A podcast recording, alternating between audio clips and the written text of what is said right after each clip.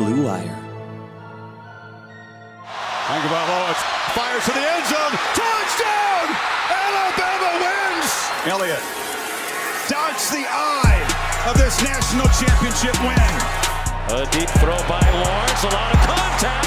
Justyn Ross broke free from it. He's down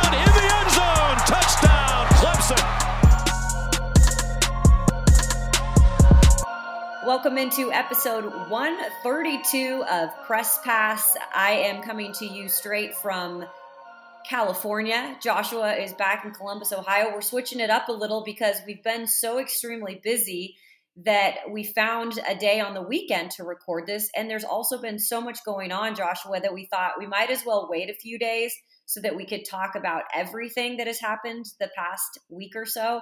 So it worked yeah. out to, to be pretty good.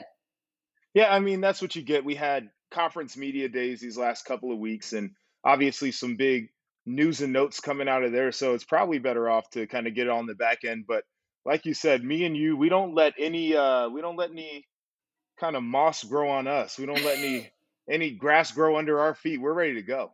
Exactly. We're, we were just chatting before we got on air technically and said we would rather be extremely busy and like juggling 18 things and have nothing to do at all. So that's just that's our personalities, right? Okay, well, let's dive into the latest. And Joshua, coming fresh off of Big Ten Media Days, and they switched it up a little, um, moving from mm-hmm. what was usually Chicago to Indianapolis. Is that correct? Am I right on that?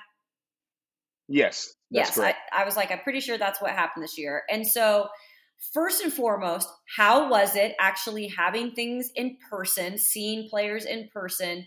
Um, what was the experience like? Yeah, well, it was my first media day now as a member of the media. I did it as a player in 2015. I was one of the representatives of Ohio State, and I also spoke at the uh, Big Ten luncheon as well as one of the keynote speakers, which was an awesome experience.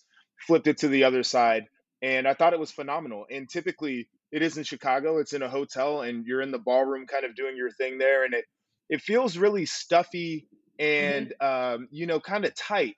Whereas this year it was at Lucas Oil Stadium, which I think is the perfect venue simply because the Big Ten plays their conference championship game there every year, but also the added benefit that the national championship game is going to be played there. So um, it's one of the the great venues in all of sports and especially football, professional football.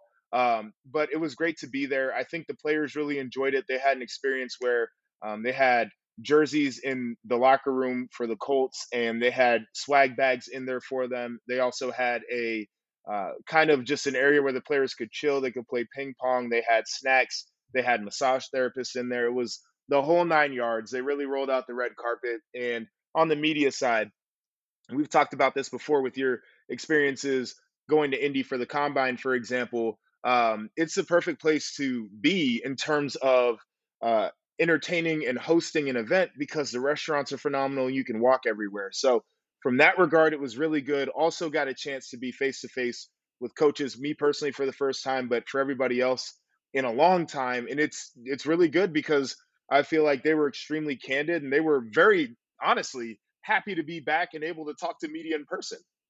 Okay, before we get into the meat of the Big Ten Media Days, who was your favorite coach beside Coach Day in person? Like just when you met him personality wise and you just were like, okay, like this guy's cool.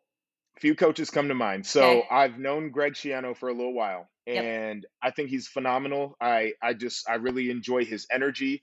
I think he is very personable and uh, he's just, he's, he's got a, a presence that you can appreciate. Uh, PJ is exactly what you would expect him to be in person. so it's great to see that level of authenticity. Um, Mel Tucker was one who oh. really gripped me because in, in his podium interview, or I guess his opening comments, press conference, whatever you want to call it, when he started talking about the culture he wanted to build in his program, his voice began to rise, his volume went up. And I really think it shows the type of coach that he can be. And especially last year, where he had limited contact with this program as a first year coach, he's the guy who has the ability to turn that place around. And then finally, James Franklin, coolest dude when you're off the record. Like he sure. was just fun to be around.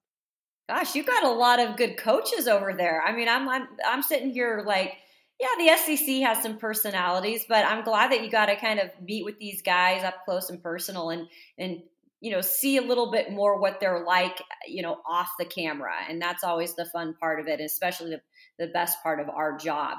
But when it comes down to the nuts and bolts, and, and we'll get into the SEC media days in a while because there were a lot of headline things that came out of that. But to you, Joshua, what was the few headlines that really shined here at Big Ten Media Days?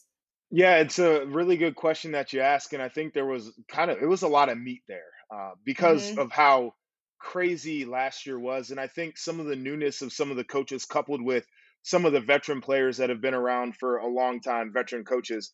Um, it's it was really unique, but I think one of the main things is Minnesota is uh, at this point in the preseason unofficial, you know, Big Ten poll or whatever.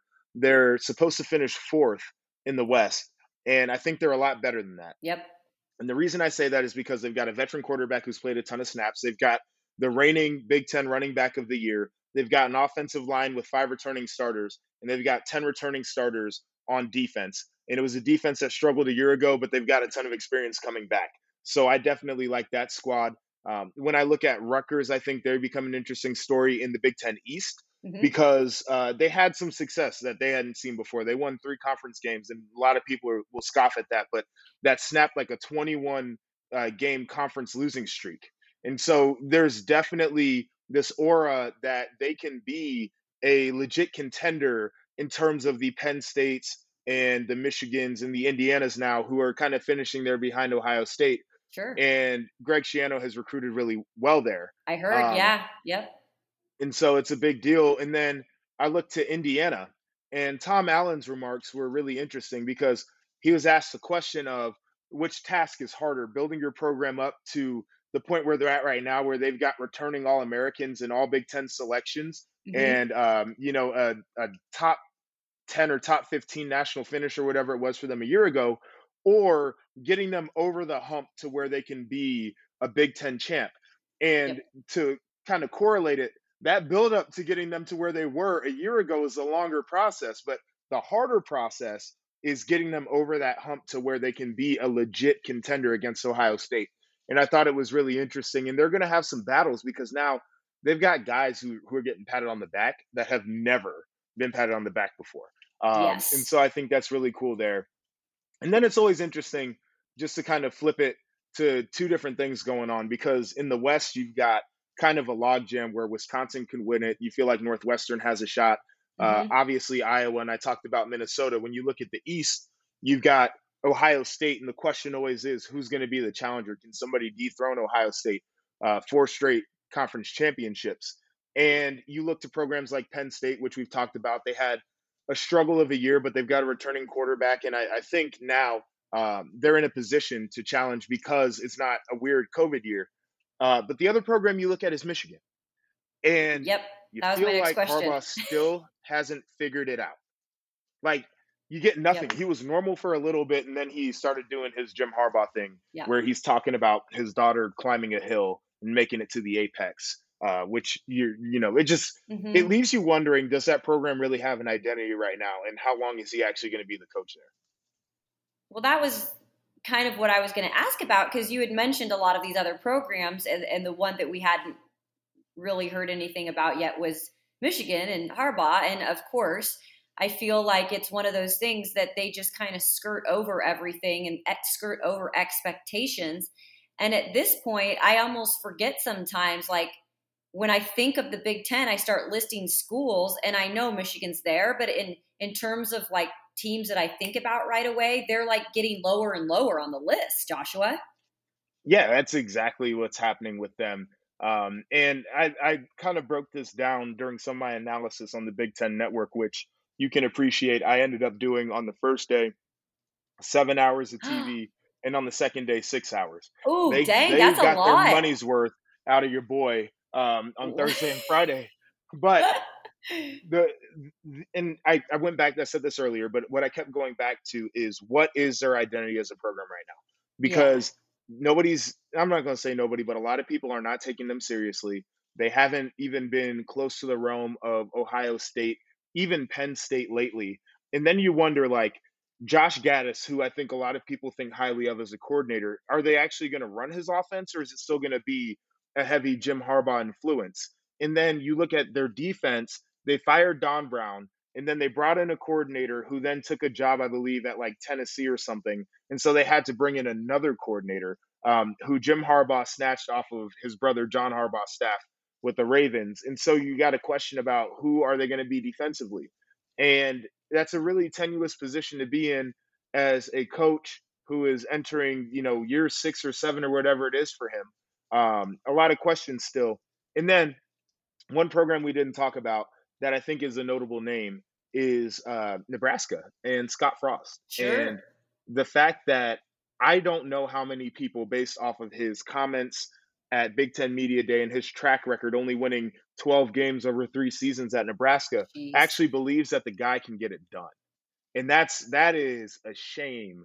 Um, and there's a new AD over there, Trev Alberts, who uh, went to Nebraska, but I don't think they played together. So they have a relationship, but it's not you know former teammates type of relationship. Mhm. And that goes one of two ways: is the new AD has some leeway, so he can hang on to a coach who's struggling and really kind of see it play out, or the new AD wants to make a splash and they fire the coach who's struggling. Um, and I think this year, and not just the amount of wins that they have, but the the the feeling around the program, people's thoughts and perceptions of that program is going to weigh heavily on Scott Frost's future. Yeah, I mean, you went from having just an exciting moment when they hired him and the connection to Nebraska to just what has been complete and utter, you know, disappointment. And it's just one of those things that I, I, I don't know how much longer you could hold on to the hope part. And again, I feel like Michigan's kind of the same way, but it's just like Michigan is just continues to be like, oh yeah, I guess we're just gonna, you know, keep doing mediocre stuff.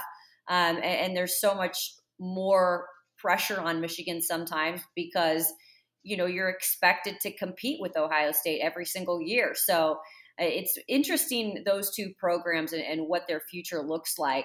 I am going to actually, I know Ryan Day said some stuff about NIL that was noteworthy. Mhm. I'm going to go ahead and bring that into the third segment when we talk Perfect. about some noteworthy things from Media Day. So I'll wait to ask you about that, Joshua but I did want to move into the SEC media days that happened uh, previous, right before Big Ten media days. And, and while I wasn't there, I was, um, you know, in the mix. I hadn't gone on vacation yet. I'm on vacation right now. But so there was a lot of stuff going on during that week. And right when it was wrapping up, you had the big news that broke that Texas and Oklahoma are seriously considering leaving the Big 12 and they want to join the SEC. And Greg Sankey, it was media days were still going on, and Greg Sankey was straight up asked about it, and he never denied it. Um, he clearly said that they weren't Mhm. going to discuss this right now, but everybody that you've kind of heard from, Mhm. there was no denials about it. Clearly, this is a, a talking point that is has um, some legs underneath of it. So I just have to ask A lot of you legs. a lot of legs. Like not one. It's not like a, it's a centipede on like steroids or something, right? Yes. um, but when you heard this, I mean, were you shocked at all? I just felt like it came out of the blue in terms of the details. Like Texas and Oklahoma are saying we're going. this is what's shocking to me is how hard it is in the current setup and obviously this really upsets the apple cart for two teams out of the same conference to make it to the college football playoff and with playoff expansion that becomes a lot easier um, but as a four team playoff that becomes tough and when you're oklahoma you feel like you're always in the driver's seat you're in one of the power five conferences um, you're going to probably win the conference more times than you're not. So making a change like that feels drastic although the big 12 money is not the same as sec or big 10 money. Um, for texas though this is what really blew my mind. I think it's them conceding the fact that they are not what they used to be Sure. because Texas is Yep. a big boy that plays by its own rules. And you see, even at a place like Alabama, um, they play by the rules of the SEC. Mhm. The, the, and, and they, the conference makes it really easy for their members to play by the rules down there, but everybody does it. And so for Texas, I feel like this is a situation where maybe they're saying that they don't necessarily value their status or their brand as much as they used to. Like the Longhorn Network has to die when they move to the SEC. Yep. That's something that has to happen. And they don't get to throw their weight around the same way they did because you're not throwing your weight around against Texas Tech and against West Virginia. You're trying to throw your weight around against Alabama, LSU, Georgia, Florida. That ain't happening. So I think it's a really unique situation. Um, but from the people that I've talked to that are truly in the know about these things, hmm it's a done deal as of right now. Yeah, yeah, it, that's just incredible. And so, I first want to comment on what, the point that you made about Texas. You're right. I feel like this is Texas kind of waving the white flag, saying like, "Okay, we, we just we've admitted that we just can't do anything in the Big 12, right? We we can't get to where we want to get to. We are not a dominant um, team anymore. We we just aren't what we were 10, 15 years ago, not even Mhm. close to it. And they're and they haven't made any strides towards it. I mean, they've tried different head coaches, and it, just it's not working. And so now it's like this is this is the option, right? This is the uh, the best option for us moving forward. And eh, like you said, if it's if it's already probably a done deal, I mean that doesn't surprise me at all. The question is, Joshua, is is now first of all, how fast will this happen? And second of all, does the Big 12 dissipate and teams are now going to go from maybe those other teams into the Pac 12, some into the Big 10? I mean, how, how does that happen? Because I, am I can't see the Big 12 holding on with what they have. Yeah, I think this is a uh, a sooner than later situation Yeah. from everything that I've been told. And obviously, the timing has to be right. And, and you know, there's a grant of rights for all the conferences, and some of those probably have to be upset. But I'm I'm sure the schools are going to try to do it in a way that's not um, too harmful to the other schools in in the game of football. Um, now, in terms of the teams that are left behind, so the Big 12 is a 10 team conference right now Yes. and that would leave, if my math is correct, eight teams. Um, so these are the ideas that I've heard that have some real traction. The Pac 12 is probably going to make a push to try to absorb some teams. And geographically, it's not a bad idea for them to do that. West Virginia has had tried to join the ACC when the Big East dissolved. This was back in like 2010. And uh, Gordon Gee is at the helm. He's got some relationships that help. I believe the um, the chancellor, the athletic director, or somebody at Clemson has a tie to West Virginia. Um, and so it seems like a natural fit for them to move Yeah. kind of over there. Geographically, it brings back some really interesting games against Syracuse that they used to play in the Big East, against Boston College that they used to play in the Big East, and a rivalry that they had with Pitt. So I think that's what's going to happen in terms of that. Um, the Big Ten, yes. and this is an interesting thought here. And I'm kind of, you know, just making this up as I go, but I'd be curious to see what some of the decision makers have to say about this. The Big Ten is fine where they're at. Their media contract is phenomenal, and there are some academic standards that they have to live up to. They also really value football more than anything else. So people talked about adding in Iowa State, which isn't a terrible ad, but you have to bring in, you know, a Kansas or a Kansas State or something like that, which they don't have the academic status of the Big Ten schools. And uh, Kansas only adds value in basketball, which I'm not too sure the Big Ten is worried about. So there's a legit chance that the Big Ten stays status quo, unless, and this is me talking, I didn't hear this from anybody else. The Big Ten decides that they want to be the first national conference in college football. And they Mm. go after a USC, a Stanford, a Washington, Oh, a. UCLA, or some an Oregon, right? Go after some Pac-12 schools because that conference is super weak right now. And what that allows is for the Big Ten to absorb them. They become national. They go Big Ten Atlantic, Big Ten Pacific, and then the Pac-12 can absorb some of the teams from the Big 12 to kind of fill that void. The other thing that that was just me all conjecture, Yeah, but I'd love to see it happen. Um, but the thing that can actually happen, and there, there's a big push for this right now, and I think conversations are in formative stages, is the American goes after some of the Big 12 teams I like and that. they try to absorb them to become a Power Five conference. yeah. And I think that makes a lot of sense because right now, versus some of the brands that'll be left behind the Big 12, you like a Cincinnati, you like a UCF, you like a Houston, you like a Memphis as national contenders. And if you can pull in an Oklahoma State, or you can pull in a Baylor, or you can pull in a Texas Tech, you feel like that's something that could definitely bolster that conference into a stage now where they have a seat at the big boy table. So there are all these different possibilities. It's wild what's going on. Um, but yeah, Kevin Warren said this in, in his press conference at Big Ten Media Days. But there's an inflection point right now in college football, and the times are changing. And I think this is a big part of it.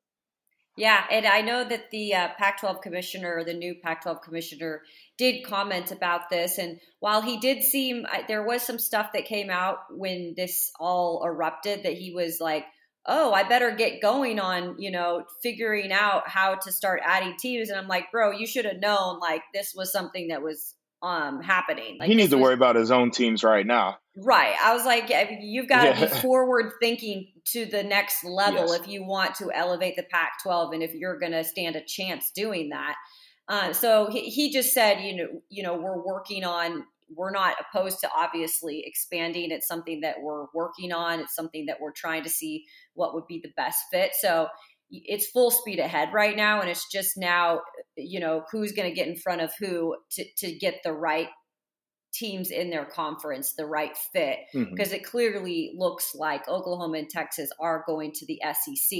Um, really quick, this just popped into my mind and I thought I'd ask you about it. Speaking of the Pac 12, because you know, there's just the SEC and Big Ten. That, those are really the conferences to note when it comes to media days. I just feel like the most information comes out of there.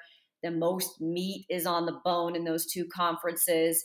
And you know, the Pac-12 has just been the team or the teams that we kind of rag on, and because it's the storyline in itself, just because they've plummeted so much in terms of the conference as a whole. I thought it was. Um, I was a little uh, shocked in a way because I went to Washington State, and when this headline came out, and it was a headline. Uh, that their head coach Nick Rolovich decided not to attend Pac 12 media days in person because he straight out came out and said that he has not gotten vaccinated. And uh, he said it was for personal reasons that he wasn't going to disclose. And I just wanted your thoughts on that, considering we're trying to get these players to get vaccinated. We're trying to get people, teams to 80%, but you have the guy that's at the helm of your program and he's straight out admitting that he's not getting vaccinated. Yeah, it's really interesting. I mean, it, if I don't want to dive into personal reasons or whatever, yeah. I feel like a lot of this is guided by um, people's political backgrounds and also just really sure. bad information. Like you can watch a YouTube video and just get trash information. Um, yeah.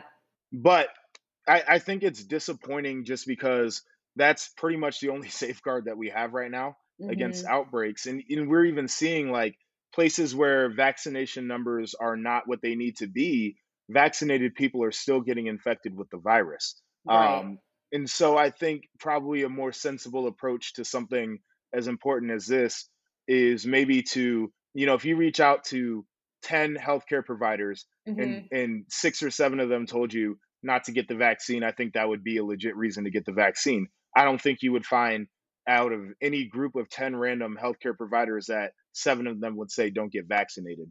Um, but if that's how he wants to operate, everybody's got free will.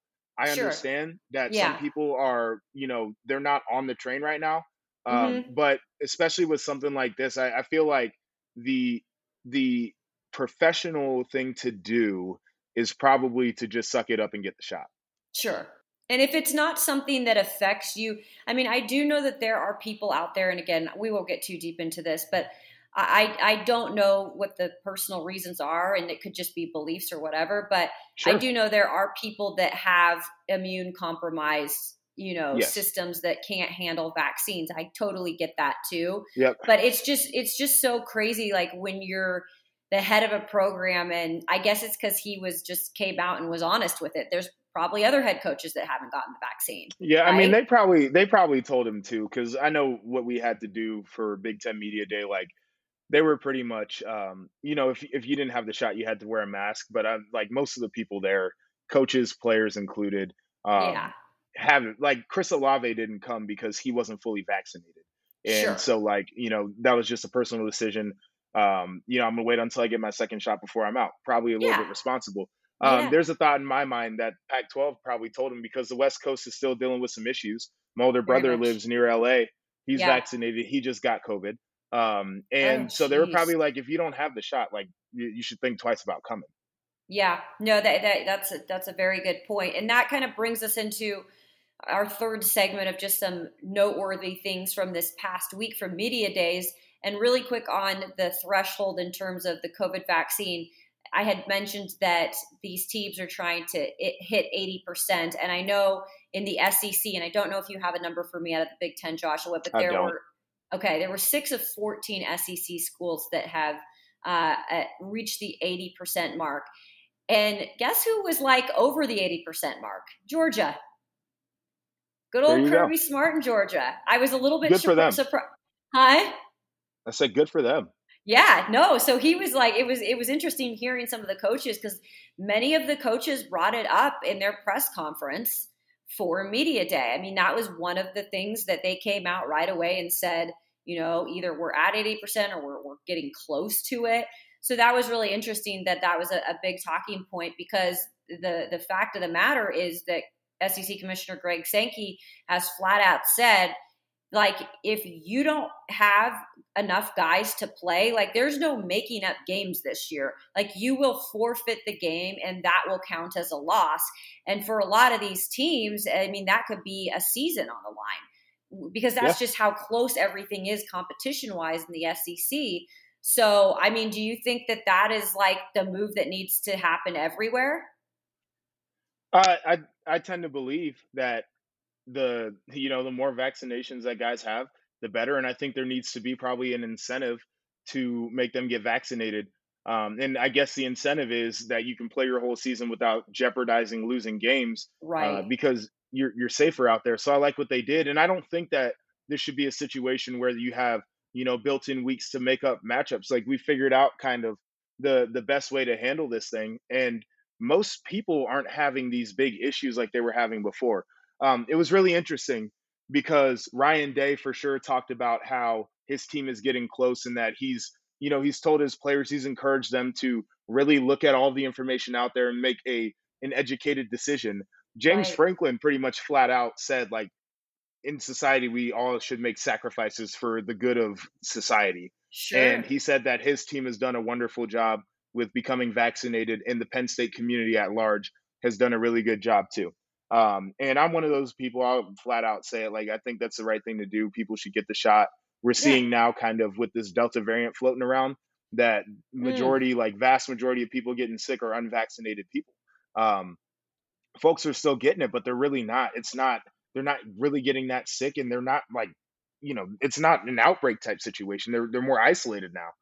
Yep. Um, I'll get off my my soapbox on that one, but I think it's really good to see some of these college programs really emphasizing it, it, because it's that important. Like they understand what's on the line and how crazy last year was, and I think everybody wants to avoid that. Yeah, no, I agree. We just want some normalcy and we want to see college football games all played this year and you know we get the the non-conference games which i, I do i kind of miss and i, I liked mm-hmm. that they played the conference games last year but i do kind of like those non-conference games and so we want to make sure that we can see all those games being played uh, the final kind of so let me jump in on okay, that non-con go for thing it. yeah yeah because we missed out on so much of that i know we got week one uh, georgia and clemson are playing yeah. In week two, you've got Ohio State and Oregon playing. Mm-hmm. In week three, you've got Notre Dame and Wisconsin matching up on a neutral field, and you've got Penn State and Auburn playing. Like, why wouldn't we want to see this? Right?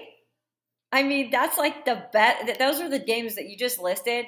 I'm I'm super excited for, and yeah. and it just adds something to college football because like every year you see those teams play those other teams in the conference and that's awesome right I, that's fun but when you get to play teams i always get get excited for like so what's the future you know uh, home and away series? Because you always get excited for like what who teams are playing who they're scheduling to play. For um, sure. those are usually games that we travel to right? Or we'll make a trip to if we have time to. So it, will be fun to see that.